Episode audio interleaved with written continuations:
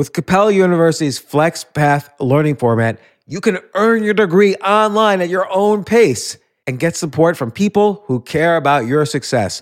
Imagine your future differently at capella.edu.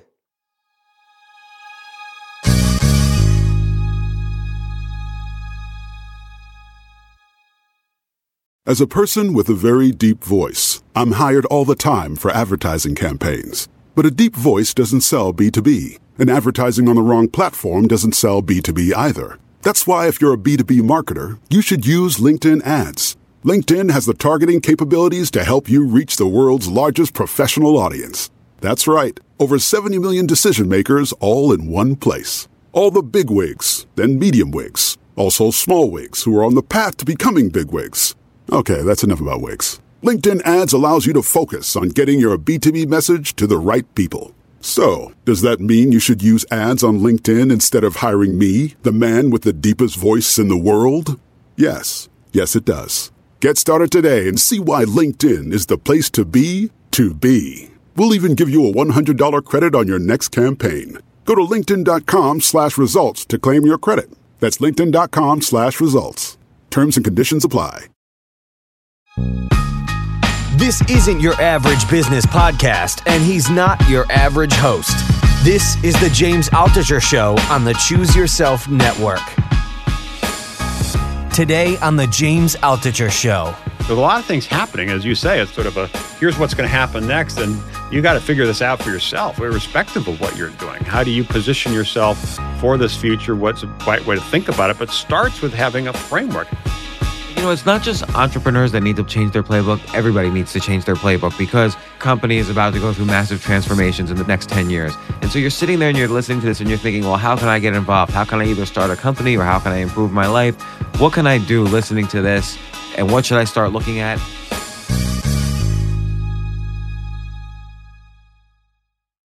So I've got Steve Case right here in the studio. Steve Case, the co-founder of AOL. Steve, how's it going? It's going great. It's been a been a fun week. Now, I just finished your new book, The Third Wave. It's excellent. I really you. like, and we were just discussing this. I really like how you interwove kind of the past, the whole history of AOL, and really kind of the the, the rise of the consumer internet. But you you interwove that with what's coming next, which is what I'm really interested in. And uh, it was great to see both sides of that, particularly given your your history. But I'm just curious. Here we are in Manhattan. You're a block away from Time Warner, the company that you were the chairman of at one point. Do you feel any um, nostalgia passing the building? Like, oh man, I wish I was still chairman of the company. No, not really. It was it was uh, it's similar with AOL when I visit them either in Dulles or or here in New York.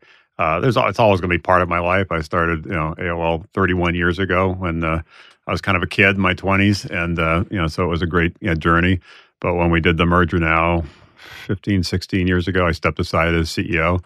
I was chairman for a couple of years and stepped aside. It was just it seemed like the right thing to do, and I've had a great time over the last ten or fifteen years, kind of uh, kind of working both on the investment side, an investment firm we have called Revolution, and well, well on the philanthropic side with the Case Foundation. So, no, I don't really go back and say woulda, coulda, shoulda, or or or, or miss it. That was a great adventure, uh, and uh, the team we had did a great job of kind of trying to take the idea of the internet and make it part of everyday life. But uh, I'm I'm now happy to be you know focused on what's next, which is obviously part of the reason I wrote this book.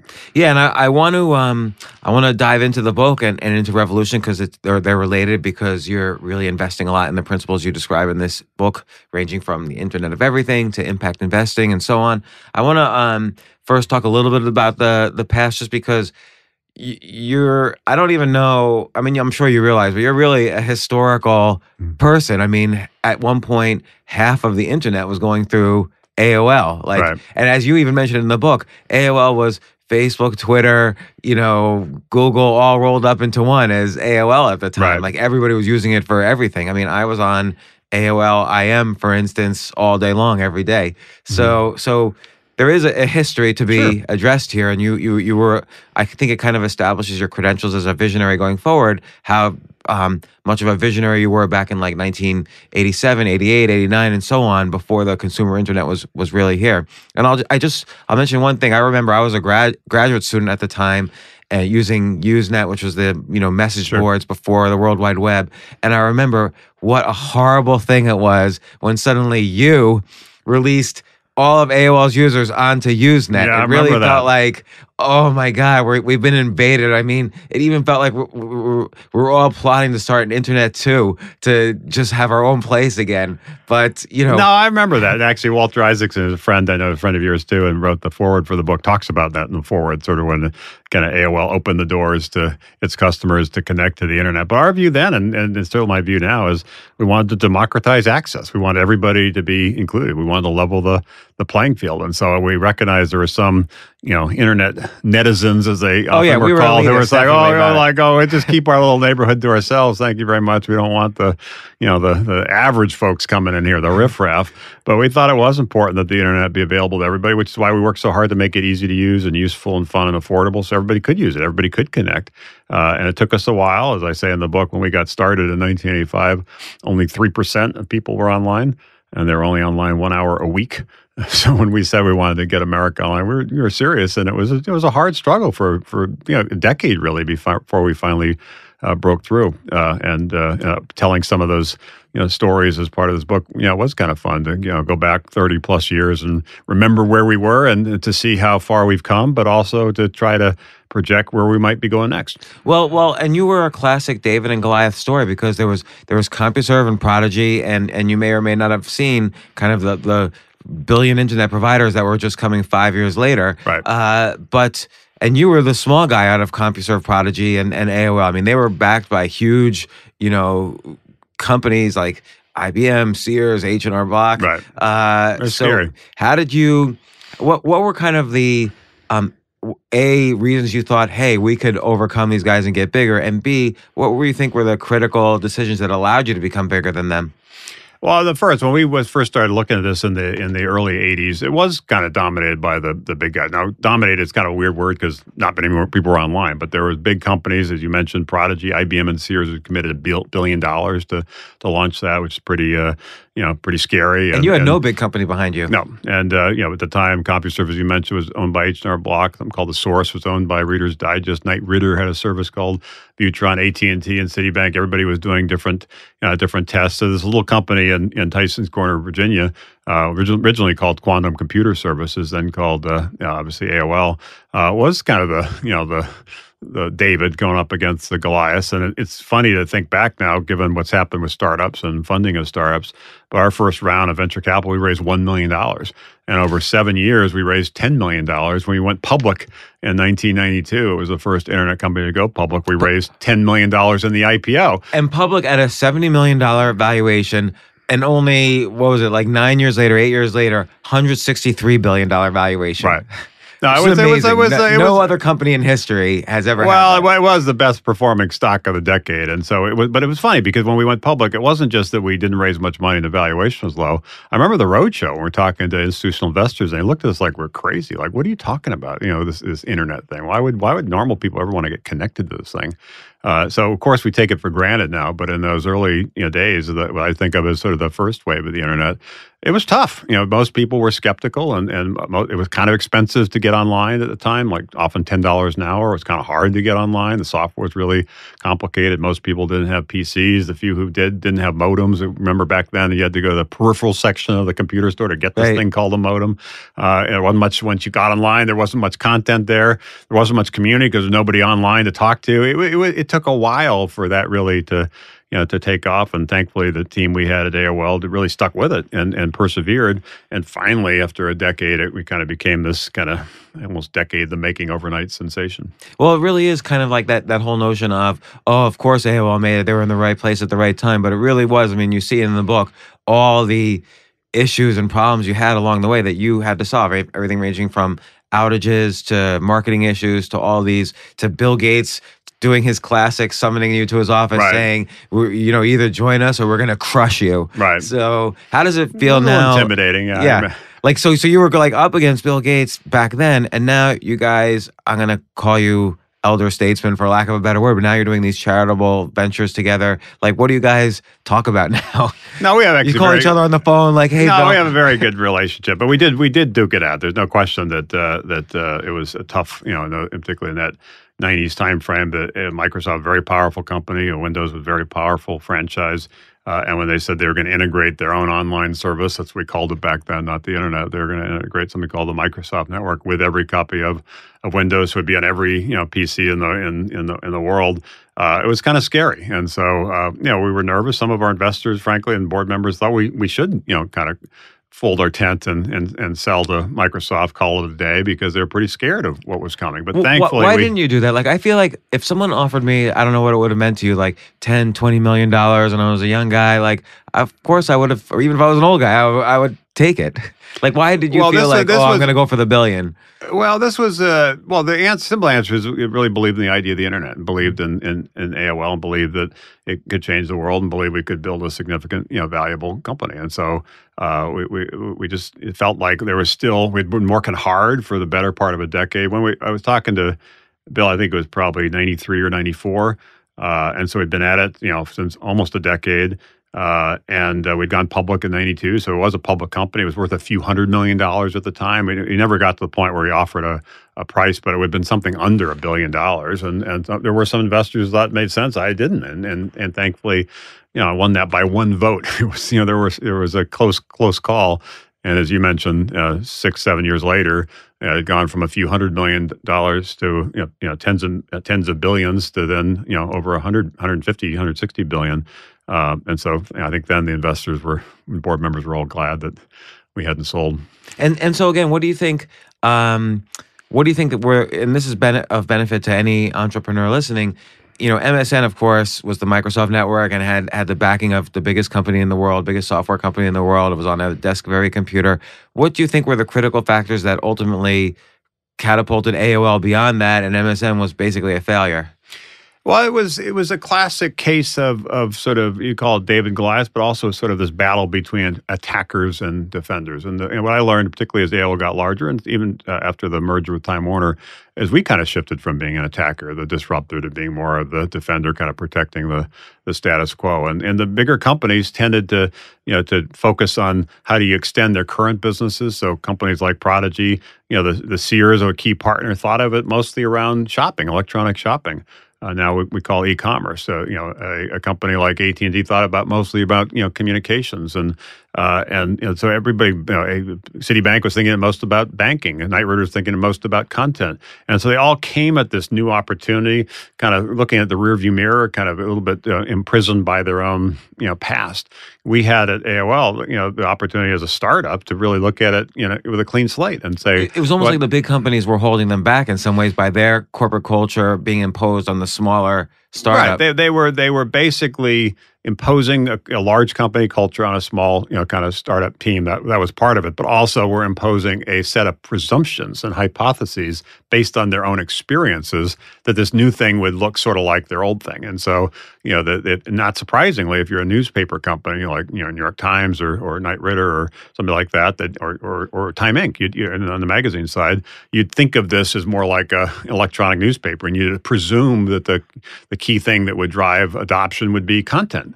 Uh, well, we didn't have that view. We had the view that that the killer app was going to be people, was going to be what we called community. Uh, now we think of it more as, as social media, uh, and so we kind of went all in on on community. We created things like like chat rooms, people connection. We created things like instant messaging and, and buddy lists and things like that uh, because we really believed that that was really kind of the soul of the medium and, and ultimately would be the you know the the core of the of, of the of, of the medium. And it turned out right at at, at, at our, our peak. About almost half of all the internet traffic in the United States went through AOL, and more than half of our use was these community you know, features. So having that startup mentality and really saying you know how do we break through what's going to really drive this uh, and and and sort of have a view of that anything is possible and not be overly constrained by by the you know kind of the perspectives of a larger company uh, was helpful. Part of the reason I wrote the book was to provide some of those lessons for entrepreneurs, but frankly also some of those lessons for larger company executives. I think there are opportunities in this in this third wave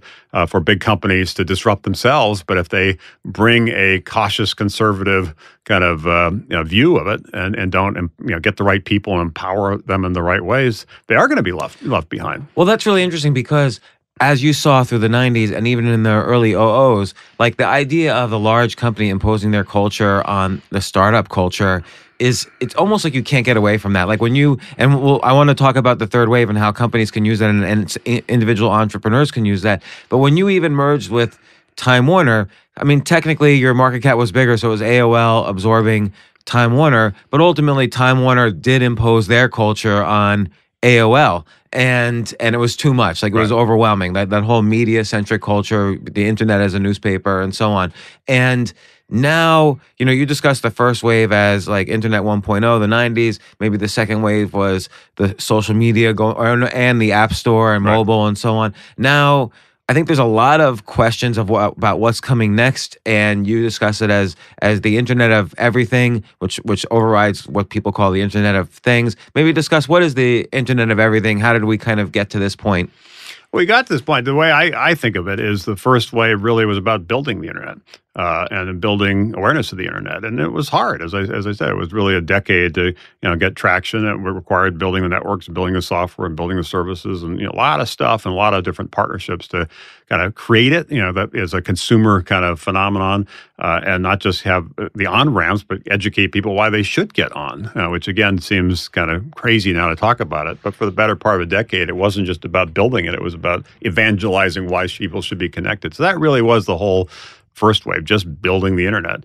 The second wave has been building on top of the internet. And it has, as you mentioned, been about apps and services and Facebook and Twitter and, and Snapchat and Waze are kind of, you know, classic examples of that in the in the second wave. It's really been about the software. It's really been about the app. It's really been about, you know, viral trying to drive viral adoption.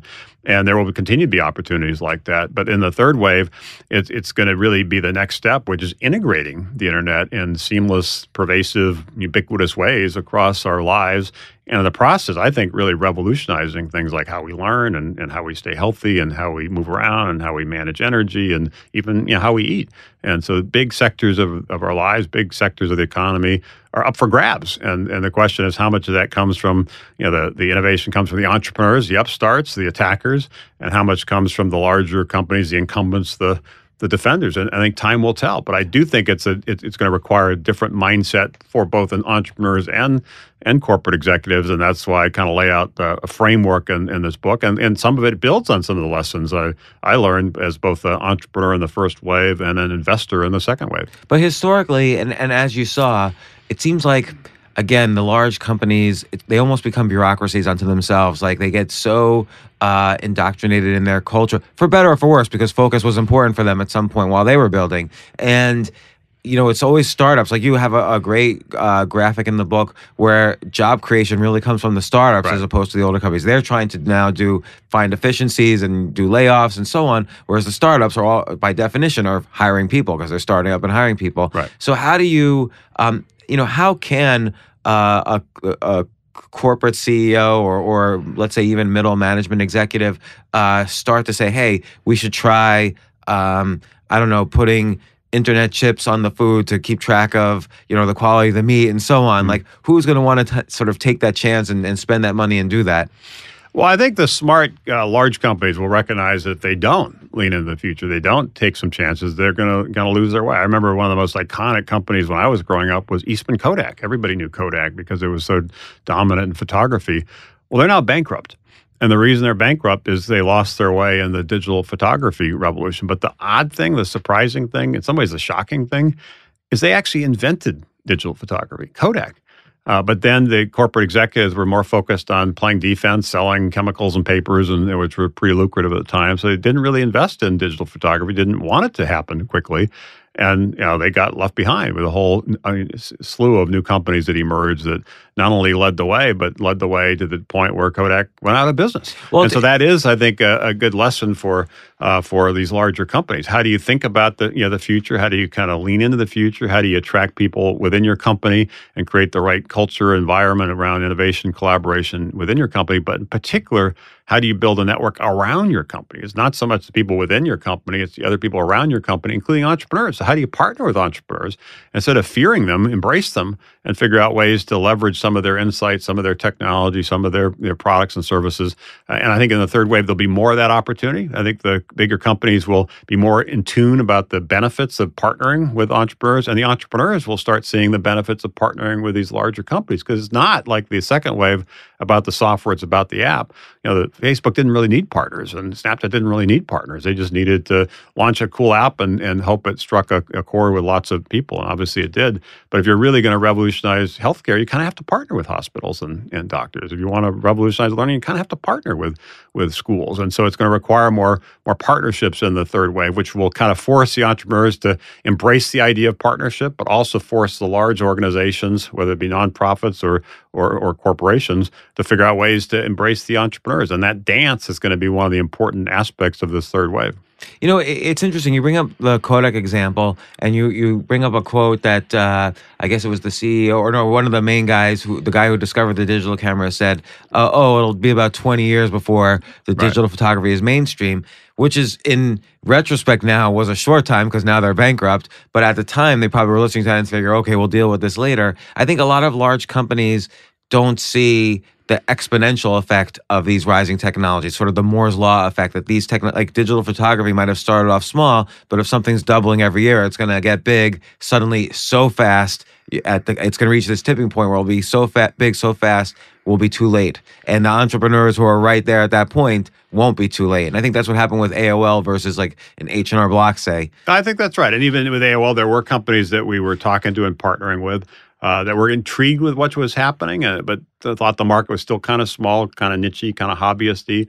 And AOL at the time was still, you know, pretty small. They said, well, let's keep an eye on this thing, and if it ever really gets real momentum, we'll go buy it. You know, it, it, it just seems like it's still kind of early stage. We we should you know, we should monitor it, but we shouldn't you know be overly kind of you know focused on it. And of course, once we did hit our stride, the growth accelerated so quickly, and the valuation accelerated so quickly that was no longer an option. And so I think that is, a, I think, a lesson you know I learned for you know in terms of big companies. How do you make sure you're really are thinking about the future and don't presume it's going to be you know you know 20 years down the road. It may, it may, some of these things will take some time to kind of bake in the oven. But once there is clear evidence and momentum that a, a new company, a startup has a better idea, uh, the, the support they'll get from investors and, and employees and partners really can accelerate that. An example I, I, mentioned in the book is you know Airbnb is now a huge hospitality company with a with a market cap of it's private but roughly twenty five billion dollars. They didn't exist a decade ago. You know Hilton and Marriott have both been around a half a century. Uh, and and they're now worth less than Airbnb. And I have no doubt that the executives at Hilton and and Marriott, when Airbnb came, first came on the scene, said, "What's this? This is silly. And you know, who's really gonna rent out like an air mattress in their in their apartment or rent out a room in their apartment? This is like a ridiculous idea." Uh, and of course, Airbnb struck a chord and expanded into other things. So, you know, you can rent your whole apartment or or in some you know vacation homes. Uh, and suddenly that went from a dumb idea that was never never had a shot to being a you know, idea that really has significant you know momentum. And now, for example, Airbnb has far more hotel rooms eh, or virtual hotel rooms, people places people can stay in Cuba, for example, than all the hotel companies combined. You know, company didn't exist a decade ago, so it's, these things can happen faster than the larger, you know, kind of incumbent players, you know, think, and they have to be monitoring what's happening. And the best way to do that is to, to partner with entrepreneurs in some kind of win-win way. And yet, and yet, like the, the Airbnb is a great example. Uh, that's just in the past few years, so it's not like things have changed. They're still, it's like the same old that you experienced in the 90s that people experienced in the OOs, you know, of 1900. So so okay, so talk about the Internet of Everything. Like, what are what are some of the most what is it? What are some of the most amazing things you've seen with it? You have a lot of examples in the book, but I'd like to hear you talk about it. Well, I think there are a bunch of different sectors, but the you know, the core idea is that it's going to the internet and technology is going to become really uh, pervasive and ubiquitous, and so it's not going to just be in a in a few places like we saw in the first wave and the second wave sectors like communications and media being being uh, disrupted. It's going to really impact really every aspect of our, our lives. So it starts with that theme. And then, so how does technology, how does the internet improve the way we deliver health so that we have uh, kind of better health outcomes with more convenience at lower cost? If you go to a doctor's office now, it's, you know, it's about the same as what 20 years ago. You, you would you would not know that there has been an internet revolution if you if you walk into your your doctor. There's some examples in some places where that's not the case, but the vast majority of people, nothing is nothing is uh, changed. Similarly, you, are right though. Like like paperwork is all over the place. They have the same Manila folders with my patient records why it seems like there have been a lot of companies that tried to kind of Mm-hmm. uh, consolidate all that into software and networking. Why has that not occurred yet? Like, why can't they? Par- because doctors' offices maybe are so uh, segmented. Maybe that's why there's too many partnerships to happen. Well, I think that's part of the my you know whole theme of the third wave. A, it's it's hard and it's going to take time, so perseverance is, is important. You know, B, you can't go alone. You need to you need to partner, and for the startups to partner with these larger organizations to kind of get their foot in the door with uh, United Health or or Cleveland Clinic or uh, Mayo or others is hard because you know it's hard to figure out a way to get in. It's hard to figure out a way to stra- establish that partnership. There are a lot of interesting technologies, interesting products, services that just don't get traction because they're not able to get those kind of partnerships. the, And, and the third- partnerships is a key part of Huge. how an entrepreneur can succeed now in this third wave as opposed to second wave and first wave. Well, I'd say the, first wave partnerships were important. You know, the, and part of part of what why reason I wrote the book is some of the I realized some of the things that were important in the first wave weren't important, particularly important in the in the second wave, but will be important again in the third wave. So partnerships were critical for us. We wouldn't have not gotten off the ground without uh, partnerships. Perseverance was important. It took us, as I mentioned, a, a, decade. And policy was important, engaging with with government because the government helped create the and fund the internet and, and figure out when and how to commercialize the internet and figure out how to break up the phone companies to unleash competition and telecommunications that enabled you know the internet you know the government played an important role in getting that that going not so much in the in the in the second wave when it was more about apps but it's going to become important again in the, in the third wave and it ties back to your healthcare question. Even some of the things that were in the Affordable Care Act that was passed by by the Congress is unleashing some of the innovation and in, in, in technology, requiring uh, electronic medical records to be adopted and, and providing some funding for doctors' offices to to do that. So I, I think that's the lesson to me is that that you know entrepreneurship in this third wave is going to require a different mindset and a different playbook, and things like perseverance are going to matter more. Things like partnerships are going to matter more. Things like perseverance are going to matter more. And it wasn't that important those three P's and the second wave. It was in the first wave, which is why I, you know some of the stories I tell about the early days with AOL, the early days of the first wave, is I do that because I think it helps inform entrepreneurs, innovators thinking about the third wave because they're, you know, Shakespeare once wrote the past is prologue. And I think that's true as we think about the third wave. And so, so again, what do you see as some of the? Um, I mean, you mentioned healthcare. What are some companies you've seen now that have just like blown your mind in terms of how they're using this next phase of the internet? And again, just to be clear, this next phase of the internet is not just about connecting people; it's about connecting everything. It's like, for instance, I'll just give a basic example: uh, a traffic light seeing that you're speeding and then sending that signal to the police headquarters then you get mailed the ticket and so on. This is this is all now going through the internet. It's not like these disparate uh, pieces of software. They're all it's all happening on one platform and and again not just about connecting humans but connecting things Right, exactly. And the whole Internet of Things is really about devices and sensors, both in terms of things consumers might have with them, as well as things that are in enterprises and even things that are built into infrastructure in cities. The whole idea of smart cities that a lot of companies are. What does a smart city focused on. mean? Smart city basically means you can figure out ways to know where people are and where people are going in a way that allows you to be smarter in terms of managing, you know, things like, uh, you know,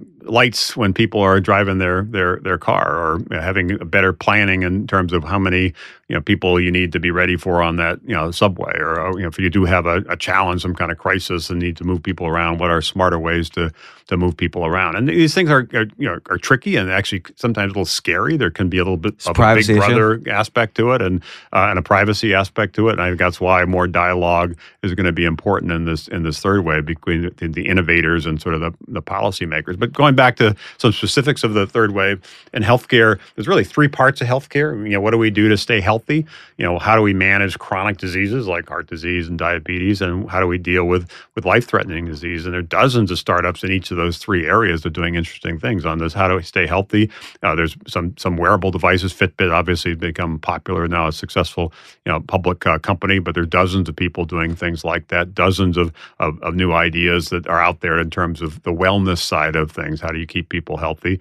Dozens of companies that are doing things around chronic managing chronic disease. The way most people manage things like diabetes hasn't really changed in, in, in decades. And there are a lot of innovative things that are happening uh, and a lot of ac- accelerators and incubators just focused on on, on that, including you know Rock Health. Uh, it's been one of the ones that's been you know quite successful.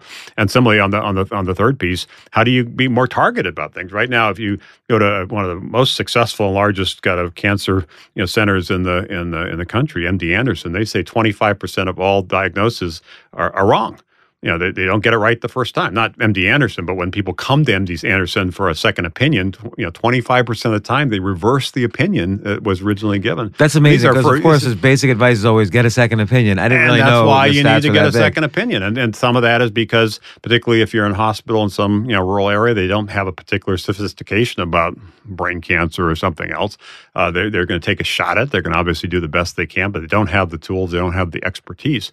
Uh, and so going to, you know, centers of excellence excellence where they do have that, it, it, it, changes. And then you can you know do some things with with you know DNA now that allow you to be more precise in terms of what drugs work and don't work. Most drugs most people take actually don't work for them. They work for some people, but they don't work for everybody.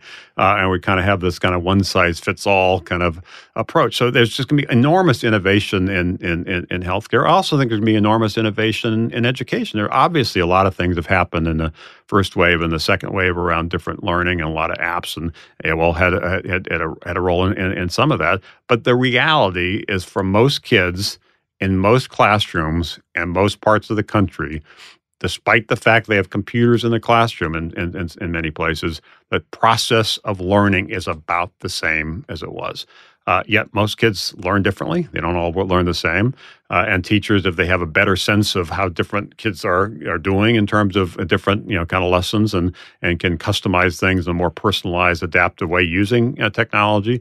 I think that'd be helpful. Similarly, in the universities, or a lot of universities are now you know testing the idea of flipped classrooms. That maybe instead of having the professor stand at the front and give the same lecture they've been giving for decades, uh, they actually tape that and you watch the video in your dorm the night before. and you come to class, you actually have a discussion with the professor and your and your you know fellow students. And so how do you have a much more interactive discussion around around the you know the topics and how to use technology to enable that more kind of adaptive, personalized approach to to learning. So there's just there's there are innovative things that have been happening around the edges, but most of these sectors of, of the economy and frankly most of these important aspects of our lives haven't changed that much in the in the first wave or the second wave, but I think they are going to change in in this third wave, and the entrepreneurs are going to lead the way as they always do, kind of challenging the status quo and and kind of you know pushing pushing ahead.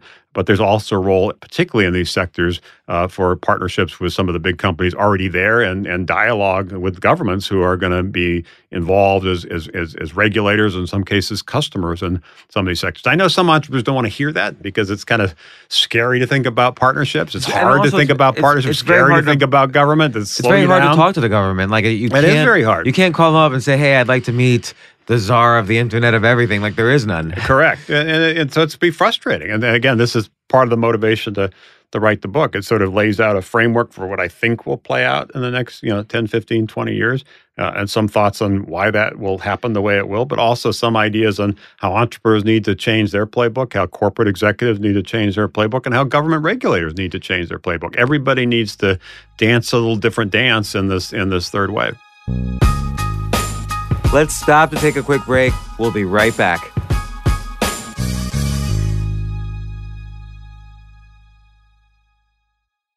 Yes, it's totally true. Airbnb has changed my life. If anything, they have made my life so much better. Like I used to live in Airbnbs. I, I lived in over 100 or 200 different Airbnbs over a three year period.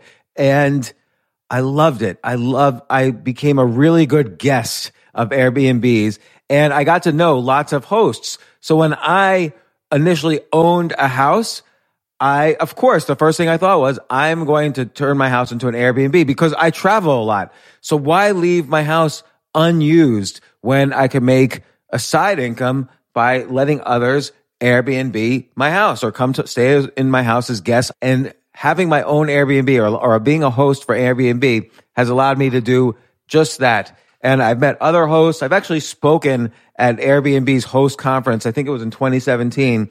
I met so many just nice hosts. It's a great community. And I love, you know, turning my own home into an Airbnb. Like I'm traveling to Austin next month. My home's going to be an Airbnb while I'm away and I'll stay in an Airbnb. I'd rather stay in like a three story house Airbnb than in one tiny hotel room in, in the middle of Austin during South by Southwest. So listen, while you're away, your home could be an Airbnb. Many people host on Airbnb, but there are people who are just letting their house sit empty who've never thought about it or didn't realize their space could be an Airbnb. Hosting can easily fit into your lifestyle and is a great way to earn some extra money. So if you have a home, but you're not always at home, then you have an Airbnb. Your home might be worth more than you think. Find out how much at airbnb.com slash host.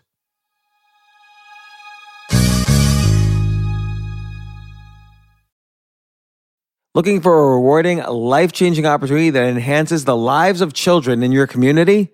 Well, with almost 50 years of experience, Huntington Learning Center is the nation's leading K 12 tutoring and test prep franchise, dedicated to shaping brighter futures for both students and franchisees. Huntington is the top revenue producing supplemental education franchise in the US, and their proven system is the key to success for you and your students.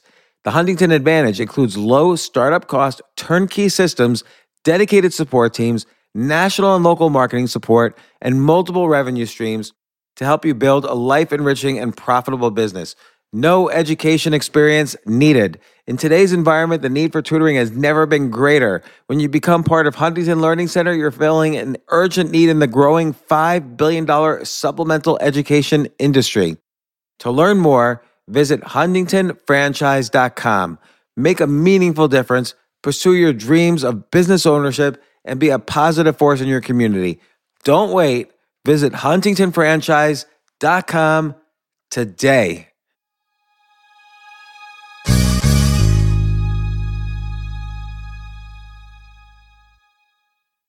Hey, listen, men's health is important. Men act all cocky and like they don't need anything.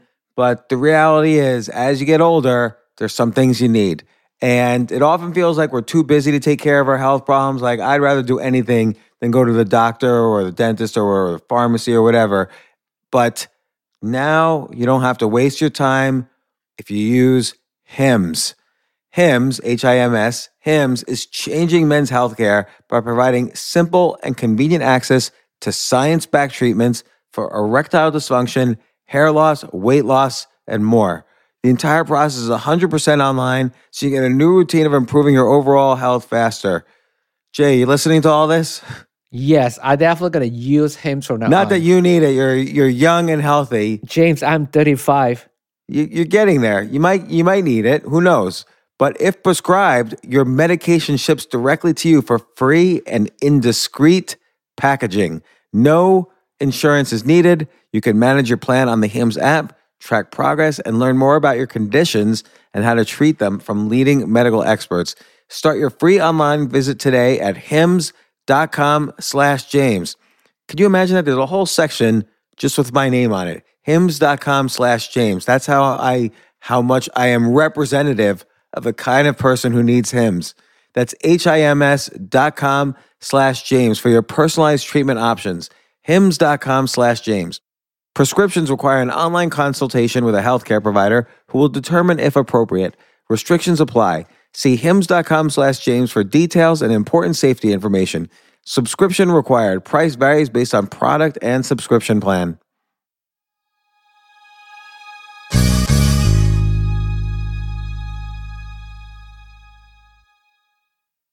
But you know, it's not just entrepreneurs that need to change their playbook. It's basically everybody needs to change their playbook because if you're sitting in a cubicle listening to this, for instance, your company is about to go through massive transformations in the pe- next 10 years. And so you're sitting there and you're listening to this and you're thinking, well, how can I get involved? How can I either start a company or how can I improve my life? What can I do listening to this? And what should I start looking at? What are kind of areas where maybe uh, entrepreneurs to be should start looking at? Well, it's a great point. I think everybody kind of has to bring a kind of an entrepreneurial, what's going to happen next mindset. And everybody needs to really try to do the best they can to manage their own career. You know, when I was, you know, kind of coming out of college, you know, the, the history was like my dad had one job, worked for one company for 60 years. You know, I worked for several companies. You work for Procter and Gamble and Pizza Hut. I went Procter Gamble and Pizza, then Control Video startup that then kind of morphed into into into AOL. So I had three jobs in three years. My parents thought I would completely kind of you know gone nowhere fast. Well, now there's some people who have three jobs with three different companies in the same day. You know, the whole gig economy. They might Right. work for Uber, then Lyft, and then you know, you know Instacart or, or or what have you. So the notion of work has changed. Now, 34% of Americans are freelancers. Uh, either freelancing on specific projects for companies, and, and maybe they have a half a dozen different you know, different organizations they work with, or some cases like the gig economy, freelancing for you know a variety of folks in the same week or even the in the same day. So the whole idea of work is, is you know, even the even the, the government reports job statistics every every month, but it hasn't really changed in a half a century, even though the nature of work has changed in a half century. So there's a lot of things happening, as you say. It's not just about it's part. You know, the book is not intended to be just a business book. It's sort of a here's what's going to happen next, and you got to figure this out for yourself, irrespective of what you're you're doing. How do you position yourself for this future? What what what's the right way to think about it? But starts with having a framework, and I, I should say that even the title of the third wave, I didn't come up with.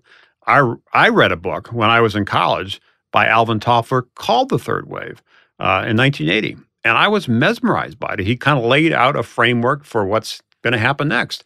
And I, I thought it made sense. And, and he talked at the time about the electronic cottage and other things. Again, the internet it didn't exist then. It was not available to consumers. It took a decade after that book was written before it even was legal to connect consumers or businesses to the internet. Mm.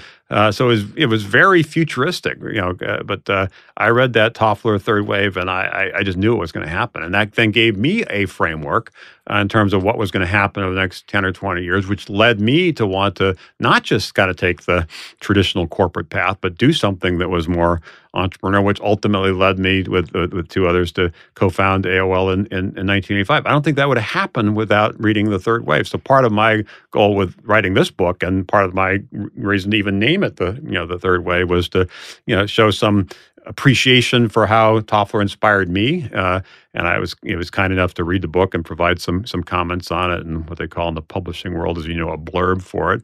So for me, it was a little bit of kind of closing that that that, that circle. But I'm hopeful there's somebody out there.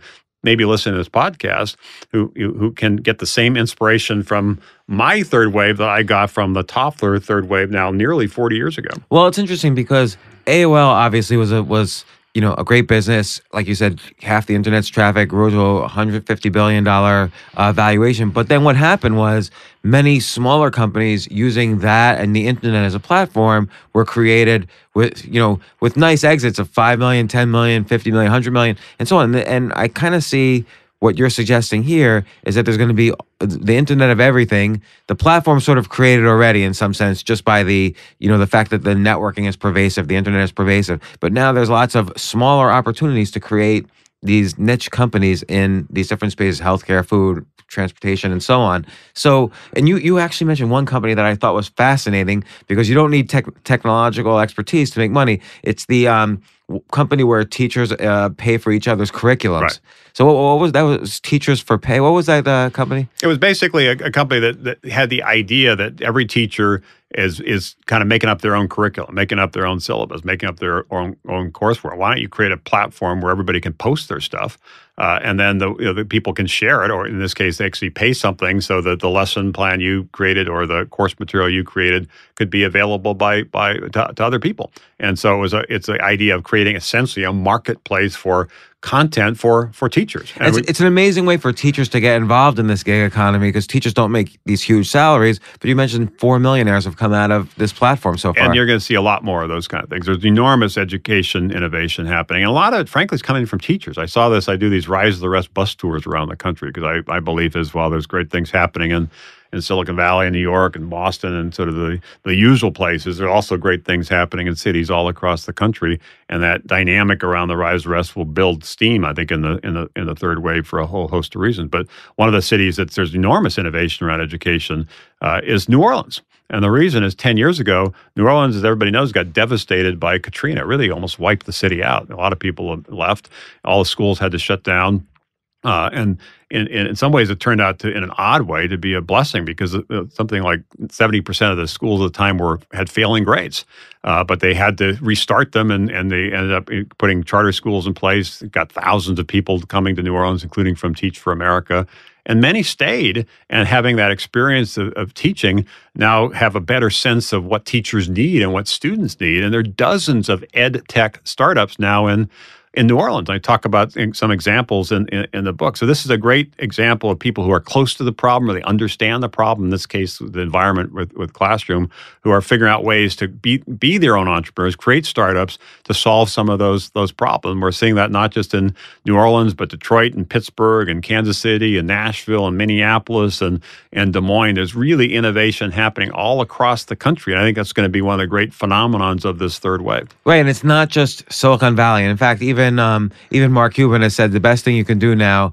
is uh, invest outside of Silicon Valley and then sell your company to Silicon Valley because that's where the valuations are higher. But you can invest more cheaply outside of Silicon Valley. No, correct. I think I think there's great things happening in Silicon Valley. There are great things happening you know, here in New York. Uh, but there's so much money chasing those companies. Valuations do tend to be quite a bit higher.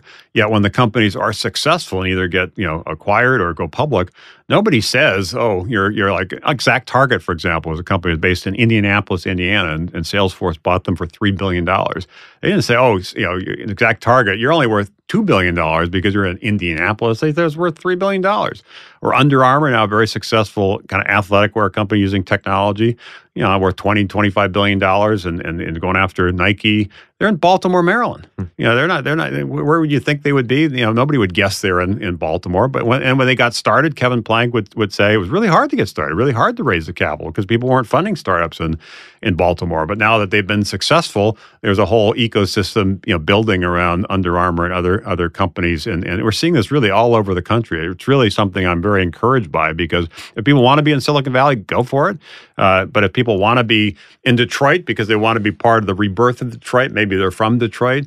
Uh, now they can be in Detroit. And there's a startup scene in Detroit that didn't exist, you know, 10 years ago, and Capital focused on startups in Detroit that didn't exist, you know, 10 years ago. And the connection between this rise of the rest and the third wave, I think, is going to be quite interesting because many of the big sectors of the economy aren't in California and New York. Most of the 75% of Fortune 500 companies are in the middle of the country. And so partnerships matter and you really want to revolutionize you know, farming, for example. You know, you want to create an ag tech company. You know, you could do that in, in San Francisco. You could do that in, in here in Manhattan, but you also could do that in, in Louisville, which has a great kind of farming ecosystem. Or in St. Louis, companies like Monsanto are there. They have 100,000 PhDs who understand agriculture.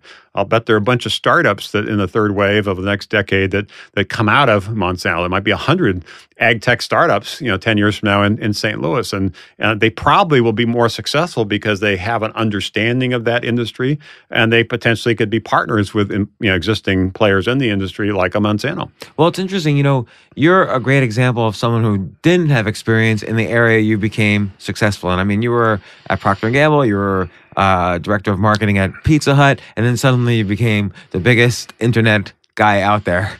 And what what should let's say I'm again I'm listening to this I'm thinking my gosh this is going to be a trillion dollar opportunity how can I get involved what should I start you know obviously they should read the third wave your book to kind of see the outline of what's happening what else what do you read like how do you kind of do your research in these areas what should somebody read to kind of say okay now I'm I'm getting equipped with the resources to to go out there and do something I think it's a mix of things. First, I think entrepreneurs are great you know, pattern recognizers. They, they, they're paying attention to something and they're seeing some trends develop and they start connecting the dots and they say, ah, I, I, see there's something there. So you have to be kind of looking at what's happening on the periphery. And it, depends what your passion is, it depends what your area of focus is.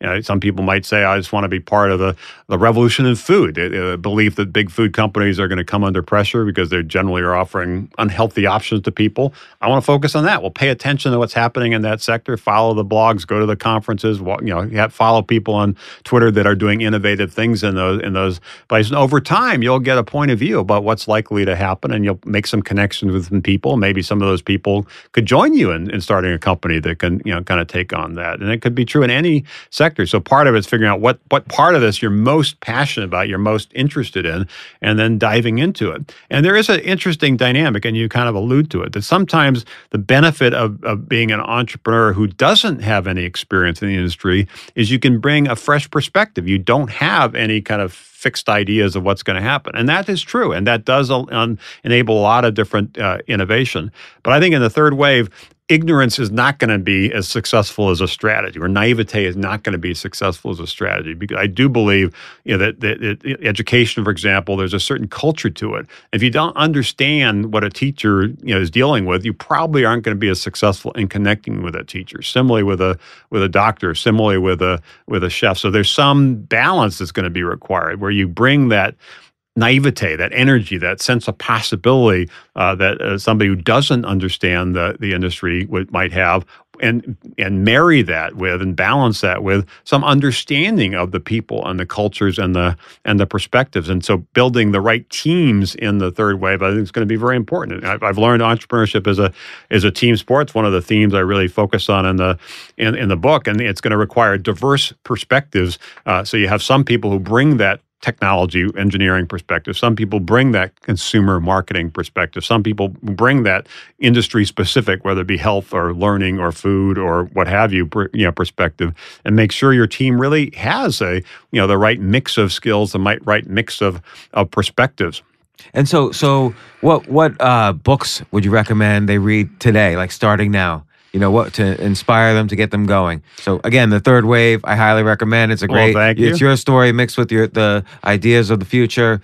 What's next? I th- again, it, I think it really depends on your specific interests. There are a lot of great books on on, on entrepreneurship and technology uh, uh, trends, but I would encourage people to focus on some area of passion and, and say, you, you know, what what is the thing that over the next ten or twenty years you really want to focus on? That you really have a sense that's going to change. You have a perspective on how it might change, and dig into the in a more specific way into some of those. That might be reading books. That might be reading blogs. That might be you know talking to people. That might be going to conference. Whatever it takes to become more familiar familiar with what's happening in, in, in that sector, what some of the trends are, what some of the patterns that are starting to coalesce are. Uh, and I, as I said earlier, I think I think if you're doing that, you will bump into people and ideas that will help give you you know clarity and give you some and like some you said, guidance. give you a point of view. I think Yeah. that's the critical thing. You have to have a point of view, and, and people, you know, don't necessarily know on day one what that is because they they don't know enough to be smart about it. Uh, so they, they, they occasionally you might just have a point of view that that you just get lucky on, but more often it's informed by some you know interaction with other people and sometimes interaction with the the marketplace, what we now call pivots. You set, thought, think this is going to work and it doesn't quite work. You try this, and eventually you have a point of view of what's going to, you know, going to actually help. That was true with AOL. We we it, we it was like it really was a decade of trying this and trying that. The first thing we tried failed miserably. I remember the, the the I went to a board meeting. I was now 26 years old, something like that. One of the venture capitals, actually Frank Caufield, who helped found Kleiner Perkins Caufield Byers, one of the largest, you know, most successful venture firms of the really the last half century. He was in that boardroom and said, geez, you'd have thought they would have shoplifted more than that. You know, the sales were so bad, uh, so that company, you know, was, was struggling. But from that, we created something where we were partnering with PC manufacturers, Commodore and Apple and Tandy and IBM, to essentially create private label, what some people call kind of you know white label kind of online services. We did that for a few years, uh, and then we had to pivot again, in part because Apple pulled out of the deal we had with them to create AppleLink, and we had to figure out what to do next, and that led us to kind of rename AppleLink Personal Edition America Online and and and then AOL and and then what we as we were talking about earlier, we said we are going to really focus more on, on not on uh, on, on the con, on the community side, not just content and and commerce, and we really kind of doubled down on on that, and then we're going to figure out a way to you know really attract lots of people, which is when we came up with the idea of a free trial, giving out lots of discs with a free month to get people you know lower the barrier to get them to try. All those things were experiments over a decade. Some worked, some didn't work. We we just kept going, we kept persevering, and eventually we had a point of view that this was now about to take off, and that's when we kind of slammed down the accelerator, ex, you know, kind of you know, expanded our investment in partnerships, expanded our investment in marketing, and and went from a couple hundred thousand you know subscribers after seven or eight years to 25 million subscribers seven or eight years later. It was When a that- point when- of view. when that growth was happening and obviously both the growth of the company and the growth of your wealth and success and so on were happening how did your life change like how did you kind of um, uh, deal with all this this growth that was happening in your life It was it was a challenge, but I always I think bring a kind of a even keeled perspective to it. You know, people would would uh, sometimes joke about me as being kind of the shock absorber in the company. I try to kind of kind of even things out a little bit. Sometimes people were overly optimistic. Sometimes even get cocky about you know kind of our position, and I'd remind them of some of the uh, the you know competitive risks, and I'd sort of be delegating paranoia in that sense. And there's some years where people were giving up on us, and you know, people were kind of down and, and deflated. And I'd remind people you know why this is a journey you know it's important, a battle worth worth fighting to try to bring them back up. So I tried to kind of you know, both for the company and for myself, kind of have a more even keeled approach that wasn't quite as, you know, big highs, big lows, but a little, little more, you know, steady as as you go. But as it got bigger and it had, uh, you know, more success, it was a mix of, you know, the challenge of running a company with thousands of people, not dozens of people, but also some, you know, real comfort and and and uh, and felt great about the fact that we'd for a decade uh, had been believing this someday would happen. That someday we'd break through. Someday we people understand the benefits of, of, of getting connected. Finally, was happening, and so this this dream we had that that, that felt felt elusive for a decade. It just seemed like you know it was going to happen someday, but you know there was a light at the end of the tunnel. But boy, that light seemed uh, flickering and it seemed distant finally, you know, we had arrived. Finally, the internet was becoming something that had mainstream success. So I think that, that, the key lesson I try to communicate in this book is that perseverance matters. That it, there was many people that had this had similar ideas that we had and, and tried different things, but gave up. They just said, "This is not working. Uh, uh, we we got to go do something else. Maybe go back to working for a, a safer kind of big company." But we, our team at AOL, believed and we we stuck with it, and eventually we broke through. And and then you made what is, in my view, clearly the smartest business transaction in history. I mean, you were understanding that the internet was not peaking as a technology, but was clearly at that time, 1999, peaking as uh, this stock market phenomenon at that moment. And so you went out and essentially acquired the largest media company in the world. I mean, they had 10 billion in profits versus your 1 billion in profits. They dwarfed you in terms of revenues, but because of your market position, you were able to acquire them rather than vice versa. And you had looked at other internet companies, but felt that was not diversification enough. But then people sort of took the reverse view that it was the worst transaction in history because they were looking at it from the Time Warner point of view and the short term thinking of the stock market then. How were you feeling then? Like here you had been on top of the world a few years earlier, and then suddenly the the media was like, blasting right. you and AOL. It must have been painful at some point, no, despite the success. It was painful. We had, we had, a, had a, you know, it was a, as I say, it was a tough decade to get going. Finally, the second decade, we had real traction, real momentum. We kind of had arrived, and then a few years later, you know, things were in decline again, and so it was it was frustrating. And I, I learned a lot from that. And I think people learn from their challenges, their their, their problems, their failures more than they do from their their their their wins and successes. So I was pretty candid in the book about kind of what happened and why I think it happened, what some of the the takeaways for me were, but it, certainly it was painful. It was it was uh, you know, frustrating that we had we had worked so hard to get to this point, and then you know kind of the air was coming out of the balloon, and and it was it was uh, frustrating and disappointing. And what what do you think you you learned?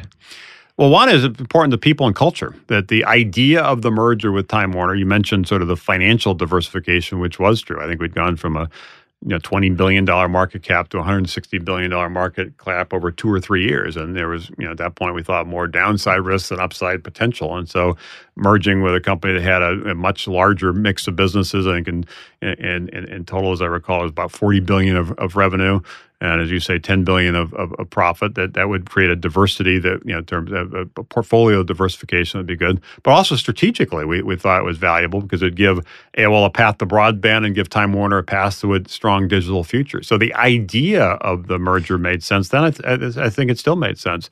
The execution of the merger was terrible. And I, I often, often have cited and do in the book a Thomas Edison quote from a century ago: "Vision."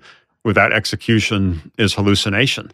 You know, the vision of the merger, uh, you know, made sense. The execution didn't, and it ultimately came down to people and and, and, and culture. That different people were thinking about things in different ways.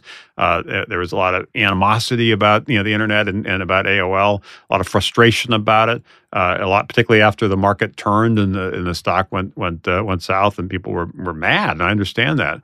Uh, but instead of doing something positive about it, which is to figure out how to capitalize on the assets under the you know the, under one roof, you know there was a lot of you know infighting and and people kind of talking past each other. So that to me the key lesson is it goes back to you know kind of people and culture, and and I've tried to take some of those lessons and apply them to some of the companies we've invested in at Revolution, particularly as they scale. How do you make sure you get the the team culture right? How do you make sure you have the right people on the bus in the right seats, working together in the right way, all driving you know in the in towards the same to, direction, which is easy to say, hard to do. Yeah, because uh, how do you get the culture right? Like, do you hire people different from you, sort of like Lincoln's team of rivals, or do you hire people with similar vision to you? Like, what do you what do you do as you're kind of going from like 10 employees to a thousand employees? It's a mix. I'd say it's sort of 10 to 50 to 100 to, you know, 250 to, to 1,000 to, you know, it, it, different, there are different steps and you do different things. And it, it is tricky because it is a balance, just as you, you sort of say, you, you do need different perspectives. If you're just hiring people like you,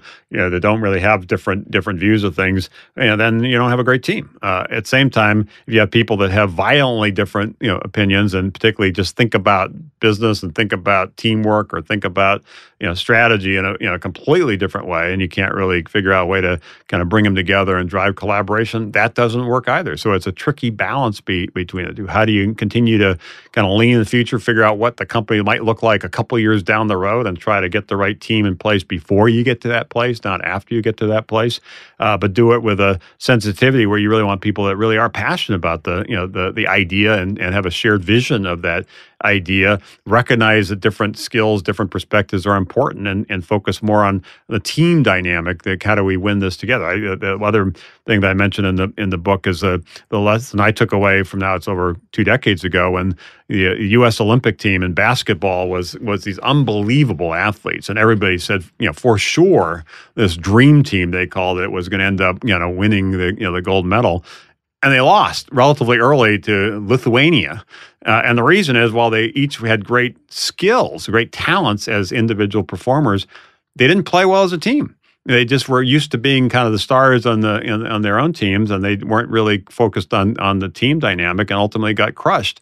Uh, and so, to me, that uh, it was another example that you got to get the right skills. You obviously got to get the right perspectives, and I think diversity of perspectives is going to become more important in the in the third wave. But you got to figure out a way to bring them together as, as one team that has has one mission and is working together in a in a aligned kind of united way. Even though they bring different perspectives, ultimately when they lock into a plan, they all march ahead to execute that plan. You know, it's interesting because there was a study done recently about company all the companies from the '90s and who survived into the oh OOs. You know after the internet crash.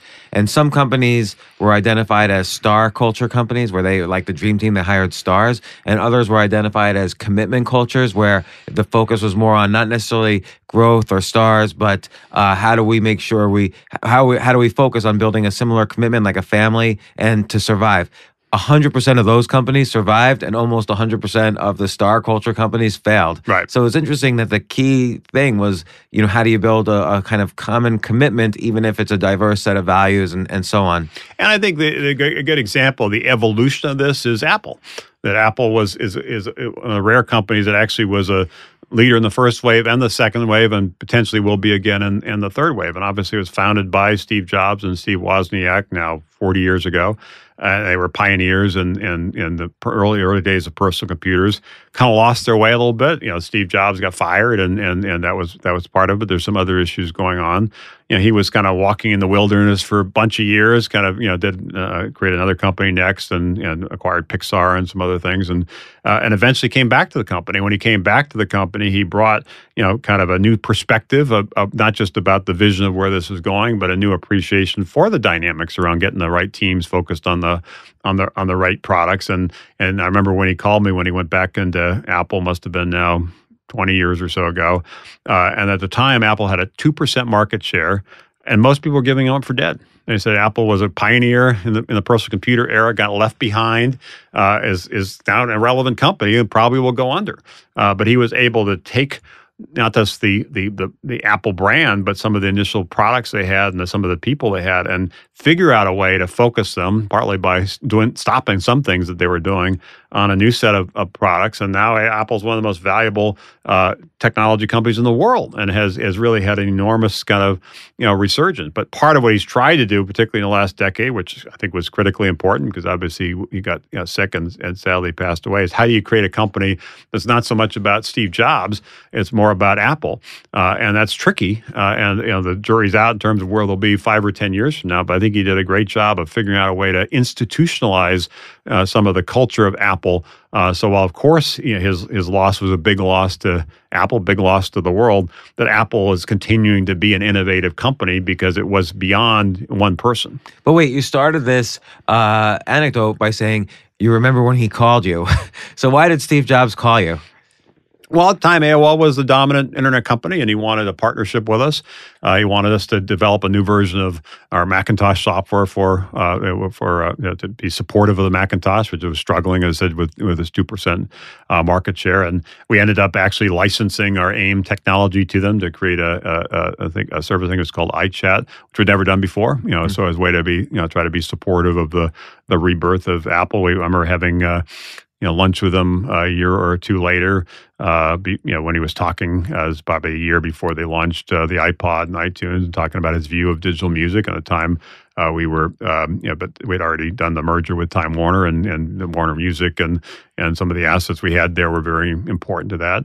And we talked about working together on on uh, basically having AOL do the the what became the iTunes store uh, which didn't end up happening. So you know, we, we I was I was I wanted to be as supportive as I could of of the of the uh, of, Steve's efforts to take this you know, turn the company around. To be honest, I, I, I didn't expect him to have the success he did. It was much more of a of a turnaround than I than I would have imagined, and it just shows it's possible, uh, but it's hard. You know, so so you've been kind of at the ground floor of all these historical events in, in technology over the next 20 years. I think that's you know, not only did you call, let's say, the consumer internet in the late 80s that was going to happen over the next decade, but then you sort of at the peak made the right decisions for your shareholders and investors and customers to kind of keep AOL sustainable and alive. And with Revolution, you've done well. Now with this book, the third wave, you've outlined really what you see as the next trillion dollar opportunities and how people can get involved in it. Uh, I, it was a great book because it interweaves again your personal story through it. So I, I, really appreciate you coming on the podcast and and talking about it. And you know, are you are you happy now? You've you've been there, done it. You people have trashed you, have have put you on the cover of Time magazine, been across the whole spectrum. Are things good? How's no, things, life? things are actually great. I, I, I, lo- I love what I'm doing now. I have the opportunity to work with with dozens of entrepreneurs at Revolution. I meet thousands of entrepreneurs around the country as these Rise the Rest efforts, doing a lot of oh, great oh, things. and just to mention, like I have a friend who went to a startup weekend. You organize all these right. startup weekends. He said I learned he learned more in a weekend than four years of college education. So I do see again in terms of education, these types of do-it-yourself events are almost better than four years of reading and being lectured to, you know, so kind of is an interesting thing about education. But but but go on. Yeah, just enjoying what I'm doing, including what we're doing on with the Case Foundation. We really care about things like impact investing. You know, care about you know inclusive entrepreneurship. How do you kind of level the playing field so everybody who has an idea has a has a shot. I have the you know, I'm gratified that people take my calls and listen to me in Washington. So I've been able to work together with Republicans and Democrats on you went to high school with Barack Obama. I did go to high school. Uh, I was a senior when he was a freshman, so we weren't really in classes together. We played basketball a couple times. But I've now lived in Washington for 30 years, and you know, with different uh, administrations and different you know kind of you know kind of Republicans or Democrats kind of controlling the House or the, the Senate or the White House. And so I've tried to take a step back and not really focused on or engage in on politics, just focus on on policy, and I, I, will continue to you know, to do that. So through Revolution, investing in the next generation of, of entrepreneurs through the Case Foundation, trying to kind of level the playing field so that really opportunity is more broadly distributed, and through some of the work on the policy, doing what I can to try to make sure we remain the most innovative entrepreneurial nation. I, I having a ball, and it's, it's fun to do it, and it's fun to actually finally write a book and, and have it out there that takes some of these ideas that I've been developing for the last 30 years, both the things that worked and and and why they worked and things that failed and why they failed. And hopefully that will be helpful uh, and instructive to the, the next generation of entrepreneurs, the next generation of innovators who really want to you know take the internet to the next level in the, in the third wave. Well, thanks again, Steve. Thanks for coming on the show. Thank you. It's fun. Yeah. For more from James, check out the James Altucher Show on the Choose Yourself Network at jamesaltucher.com and get yourself on the free insiders list today.